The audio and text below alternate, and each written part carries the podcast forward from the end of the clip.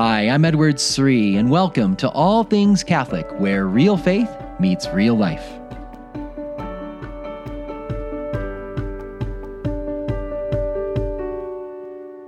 Have you called your mother to tell her happy birthday? You know, her birthday's just around the corner. Yes, the, every year the Catholic Church celebrates on September 8th Mary's birthday, the feast of the birth of the Blessed Virgin Mary. And she's our spiritual mother, and we should honor her and be so grateful for her motherly intercession for our lives. Mary is awesome. She loves us and does so much for us. But yet, some people may wonder where is this all in the Bible? Does the Bible say anything about Mary being our spiritual mother, that Mary prays for us, that Mary's important for the spiritual life. Well, as we're approaching the feast of the birth of Mary, I want to just take a moment to take a look at three little biblical points. I'm going to look at just a short passage in John chapter 19, just a couple verses. I'm going to pull out three biblical points from God's revelation about how Mary isn't just someone there on the side, you know, a nice figure that was important for Jesus, but, you know, it doesn't really matter for her spiritual life. No, no, no. She's front row and center. In fact, one of the last things Jesus does before he dies is, is give us his mother Mary as our own spiritual mother so she can pray for us. Uh, so important to him. Right before he says, I thirst, he's going to do something that draws attention to the important role Mary plays in our life as Christians. And that's what we're going to take a look at in this week's podcast. So, welcome to All Things Catholic. I'm your host, Edward Sri. I always like to think about Mary in this time of year around her birth, uh, but especially on this podcast, because I don't know if you know this, the All Things Catholic podcast began the very first episode on the feast of Mary's birth.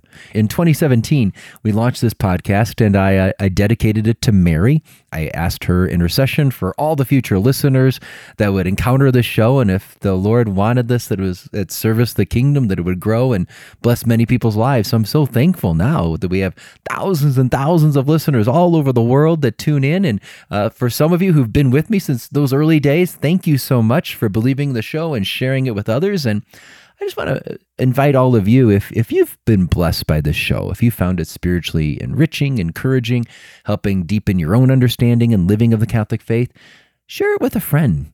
Would you do that? Like, do you have a friend or family member that you think, wow, they would they would benefit from this? This would deepen their walk with the Lord.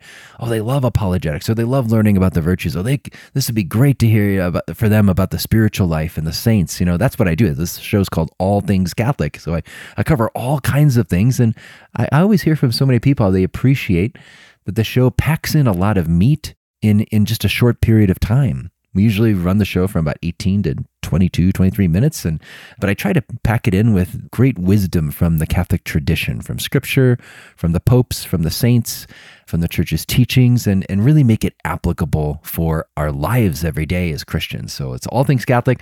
Please share it with a friend. Uh, and if you haven't had a chance to write a review, I've had many people write reviews over the years. And if you haven't had a chance to write a review of the show as we begin the new year of all things Catholic, take some time, if you wouldn't mind, to write a review for it. I, I would be really grateful for that. I want to talk today about Mary here uh, as we're thinking about her and her birth and why is she so important in the Catholic life and so many things we could say about Mary. You all know I talk about Mary periodically on the show, but today I want to zoom in on just three small biblical points, three little data points from Scripture that underscore her role as our spiritual mother. As I mentioned, right before Jesus dies on Good Friday, we read about this in John chapter 19 verses 25 through 27. Right before he dies, one of the last things he does is he thinks about you and he thinks about me and he thinks about his mother and he entrusts his mother Mary to become our spiritual mother. It's incredible, but but it's not explicit there in the text. You have to understand what John's gospel is doing, and I'm going to just make that really simple for you. You know the scene, I think. There's Mary at the cross, and there's only one of the twelve apostles that stayed with Jesus on Good Friday, and that is Saint John, the beloved disciple. And right before Jesus dies, right before he says it is finished, he he looks at Saint John, and he says to Saint John, "Behold your mother." That's what he says to the beloved disciple Behold your mother. And on a basic level, you know, this is the idea of Jesus before he dies. He has someone take care of his mom. That's very touching. You know, so he wants his best friend to look after his mom. That that what a good son he is, and I'm I'm sure that's a part of what's happening here. But if you think about all the powerful symbolism, everything going on right before Jesus dies, every little word is charged with profound meaning, quotes from the Old Testament. And, you know, I doubt it's this passage is there just to tell us, oh, and Jesus is just taking care of some, you know, material things, some human needs here, taking care of his mom. It's, I'm sure there's more to it. And, and we know that there is. A number of biblical scholars highlight how the beloved disciple is not just the individual St. John, but the beloved disciple represents the larger group of disciples, all faithful disciples. You see, John's gospel often uses individual characters to represent larger groups. So you might have like Nicodemus, for example, in John chapter 3, is a Pharisee. He's a teacher of the law. He's confused with Jesus. He comes to Jesus at night, symbolizing how he's in the dark. He doesn't get Jesus. And, and this man, Nicodemus, is, is an individual, an, an individual Pharisee, but he represents all the Pharisees who are in the dark about Jesus, confused and opposed to Jesus. So you see how this works? Same thing like the Samaritan woman at the well is one woman that is living a sinful life away from God but encounters Jesus. She is a representative figure. She is an individual person, but she also represents the wider group of people known as the Samaritans who are living in sin and away from God. And Jesus comes to, to forgive them and, and bring them to, to knowledge of Him as the Savior of the world. So this is how John's gospel works, often using individual characters to represent larger groups. And this character of the beloved disciple is is seen as like the the main disciple, the model disciple. He's the exemplary one. He's the one that's close to Jesus, leaning on his breast at the Last Supper in John 13, 25. Uh, clearly, he's the one that's there at the cross. Everyone else abandons him. But in John 19, 26, the beloved disciple, he's there following Jesus in the midst of suffering and persecution. He's the first one to get to the tomb in John chapter 20. He's the first one to believe in the risen Christ. He's the first one to go tell others that Jesus is risen from the dead, evangelizing, sharing the gospel message, if you will. You know, so so uh, he's he's kind of a he is an individual. It is Saint John, but he represents all faithful disciples, disciples who want to stay close to Jesus who want to follow Jesus all the way to the cross, who believe in his resurrection, who tell others about the risen Christ. That's uh, that's what all disciples are called to do. And this particular one disciple, St. John, is an individual, but in John's gospel, he represents all faithful disciples. So take this into consideration now. Right before Jesus dies, he says to the beloved disciple, Behold your mother. Behold your mother. What's he doing? Well, on a basic level, St. John is now going to have Mary as like a, a, a mom, and he's going to take care of his mother, uh, of, of Jesus' mother, as if it's his own. That's on the basic level. But if you understand the symbolism of how John uses individuals to represent larger groups of people, like Nicodemus, the woman of the well, and in this case, the beloved disciple, this this man is representing all of us, faithful disciples. This one beloved disciple represents all who follow Jesus and believe in him. So he's representing you and me, disciples of the Lord today, here in 2022. And so it's as if Jesus is looking at us through this one individual, the beloved disciple, representing all of us and saying to all of us through him, Behold your mother. Just imagine Jesus looking you in the eye. If you were there at Calvary, right before he dies, and he says, Behold your mother. So this is one of the reasons why we we've seen the Catholic tradition has seen Mary playing a very important role in the Christian life. She is our spiritual mother. Behold your mother. John gets Mary as his, as as a mom-like figure, but John represents all of us. and so we get Mary as a spiritual mother. Now, there's a second passage I want to highlight and that is a small thing in John 19, verse 27. It says, From that hour, the beloved disciple took her into his own home. I want to highlight two things here. First of all, the beloved disciple took her. If you had your Bible and I was teaching a class, I'd tell you, underline that word took. It's, it's the Greek word lambano, which has three shades of meaning. It, when associated with a physical object, it means like to take something, like here, take my water bottle into the other room take my car and put it in the driveway. So I'm taking an object, we're moving an object physically. But it also can be associated with a spiritual gift. So the idea of taking, it could also have the connotation of receiving a spiritual gift receiving something spiritually into one's life. So, for example, John chapter 1 verse 16 talks about how we receive grace upon grace. So that's not about moving an object physically from one place to the other. It's about receiving something spiritually. So whenever it's associated with a spiritual gift, it's about receiving something interiorly into one's soul. John's Gospel, chapter 20, verse 22, tells us that Jesus says to the apostles, Receive the Holy Spirit. So it's the same word, lambano, but it, it's not in the sense of let's take the Holy Spirit and move him into the other room, move him to the other side of the table. no, no, it's not like moving a physical object, it's a spiritual gift. And so every time you see this word in John's gospel, lambano, used with a spiritual gift, it, it, it implies taking that gift into your soul, receiving it, welcoming it into your soul. Now, here's the most amazing part. Are you ready? When, it, when this particular word lambano for take is used with a person, it's used to, to describe welcoming, accepting that person, believing that person. Jesus talks about this. Uh, the Jews in Jerusalem, he says, they don't receive me. In other words, the Jews in Jerusalem don't welcome me, they don't accept me. He, he talks about, He who receives anyone I send receives me, John 13, verse 20. If you receive a person, it, it means to welcome, to believe, to accept it. So when we see that the beloved disciple took her, Lambano, don't think of this as just like oh I, he he took her on a journey to some place. Like he picks up mary and then moves her to his house you know? Don't think of it as like moving an object. Think of it as it's associated with a person. It's it involves a personal welcoming.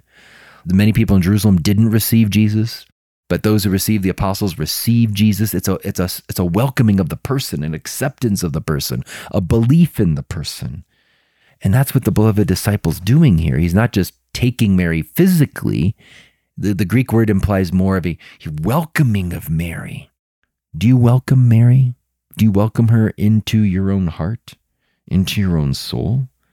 Mary's being presented as, as like a spiritual gift that we're called to welcome. Jesus, right before he dies, is thinking of us. And he wants to give his mother to us as a great gift so that we can have a relationship with her so she can pray for us. She's not God. She's not the fourth person of the Trinity. We don't worship her, but we are called to be close to her. She's our spiritual mother, just as we're called by the fourth commandment to honor our mother. We're called to honor Mary.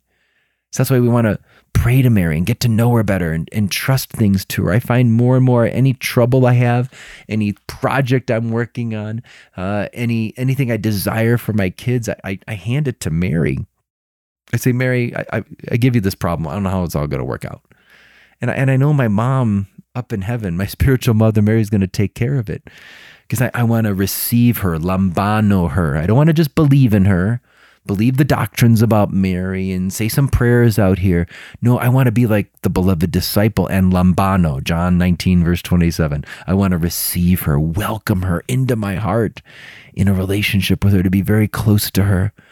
Because as so many saints have taught us, from John Paul II to St. Maximilian Kolbe to St. Mother Teresa in our own modern era, if we draw close to Mary, we will draw close to Jesus.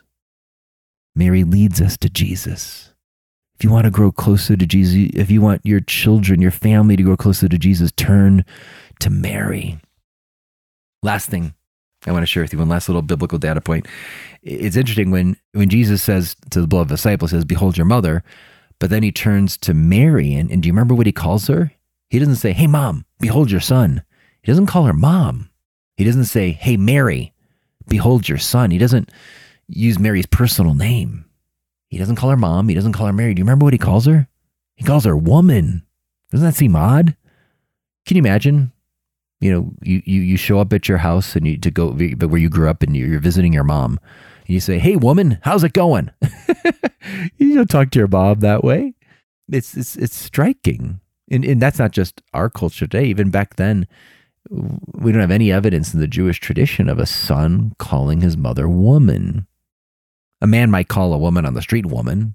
Jesus calls the woman at the well woman or the Canaanite woman woman, you know, other women, but never your mom. No one ever does that except Jesus does it here. He did it at Cana.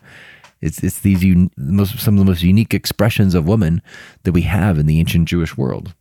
So it tells us Jesus had some kind of woman in mind. And what woman is that? The first woman of the Bible, Eve. Eve is the first woman. She's called woman in the book of Genesis. And, and there was a great prophecy about this woman. You may know that prophecy from Genesis 3:15 that God prophesied, the first prophecy of the Bible pointing to the Savior, that one day the woman would have a son, an offspring, a descendant, an heir. The, uh, the woman would have a royal descendant that would do what? He would crush the head of the serpent. So it was a whole prophecy that right after Adam and Eve fell, they gave into the temptation of the serpent, of the devil, they ate of the tree. God nevertheless doesn't abandon his people. He says, Nope, I'm going to give you hope. Yes, this was wrong and there's going to be consequences and suffering, but yet I, I still love you and I, I'm committed to you, and I have a plan. One day the woman will have a son who will crush the head of the serpent. The woman will have a descendant who will defeat the devil. And what is Jesus calling his mother here, right at the very end? His last words to Mary in Scripture Woman, woman, you are that woman. And I'm that son as I approach my final breath. Here as I die on Calvary, it looks like the humiliation of Jesus. It looks like his great defeat at the hands of the Romans and the chief priests and Caiaphas and Pilate. But Jesus knows no. This is the beginning of his great victory, his victory over sin and death. Death is not the last word. He's going to rise again in triumph over the devil.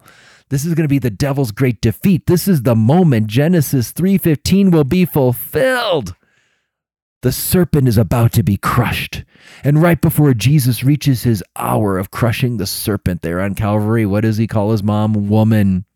Because Mary is that woman, the woman of Genesis 3:15. She's the woman whose son Jesus is crushing the head of the serpent there on Good Friday.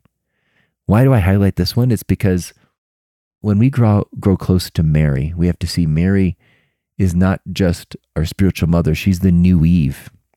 She's the woman of Genesis 3:15. And she's the one that has the son that defeats the devil. That's why Mary is often associated with spiritual battle.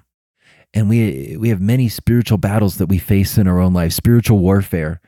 Eh, whether it's out in the culture, we're battling a secular age that is persecuting Christians, opposing us left and right taking so many souls, taking the next generation into so much confusion away from reality, the basic truths about life. They're just being sold a lie. There's a great spiritual battle in the culture. If we want to fight this culture, if we want to fight it with the love of Jesus, we want to bring the truth into the world, we need to draw close to Mary, our spiritual mother, because she's the one whose son crushes the head of the serpent. She's the new Eve. But we have our own spiritual battles we fight in our own hearts. We struggle with sin.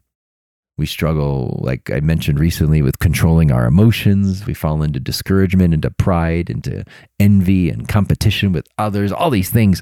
And we struggle with these things. And, and we want to draw close to Mary because she's not just our spiritual mother who prays for us in a general sense. She is that. That alone is worth it. But she's the new Eve. She's the one, the woman of Genesis 3:15 whose son defeats the devil. And through Mary's prayers, her, her son Jesus will fight the spiritual battles out in the culture, will protect our family and our friendships, will protect our church, will protect our own hearts, and will defeat the devil and the demon's influences in our lives. If you want a powerful weapon for spiritual battle, turn to Mary. She's our mother. Take her into your own heart receive her lambano like St. John did, welcome her into your interior life, and you will find that she will be the great new Eve, the great warrior. Through her prayers and intercession, her son will defeat the temptations, the devil, the, the discouragement that we face in life. Mary goes before us and she fights for us with her prayers because she's the one closest to Jesus. Her prayers are so powerful. Let's ask everybody to pray for us, but let's certainly draw close to the one that Jesus gave us right before he died. Behold your mother. Take her into your own, Lambano, and let Mary be that woman of Genesis 3:15, the new Eve who will pray for us. And through her intercession Christ will fight the battles for us. Hope you enjoyed this little reflection on the Blessed Virgin Mary. If you want to learn more about Mary, I have a number of books about Mary. You can check out my website. But also, for some of you, you may be thinking, you know, some of you may have small groups that you're in. You're in a men's group, a women's group, a Bible study group. Check out my Bible study I have on Mary. It's called Mary, a biblical walk with the Blessed Mother. It comes uh, with Ascension Press. You can get DVDs, you can stream it at the Ascension Press website. Go check check that out. It's a, we filmed it in the Holy Land where you get to see all the places where Mary lived from Nazareth to where she gave birth to Jesus at Bethlehem to where she was there with Jesus when he died at Calvary. We got to film at all these amazing locations so you get a, a visual biblical pilgrimage out of it, uh, walking with Mary through the journey of Scripture and the very places in the Holy Land. So you can check that out. Again, it's called Mary, A Biblical Walk with the Blessed Mother. You can check out my many books, uh, Walking with Mary, Rethinking Mary, Praying the Rosary Like Never Before. If you want to learn more about this particular passage, all of those cover things uh, about that. So you can check those books out. We'll put them in the show notes. Thanks so much for listening. If you have any questions, you can reach me at edwardsri.com. That's edwardsri.com. You can find me on Facebook, Twitter, or Instagram. God bless.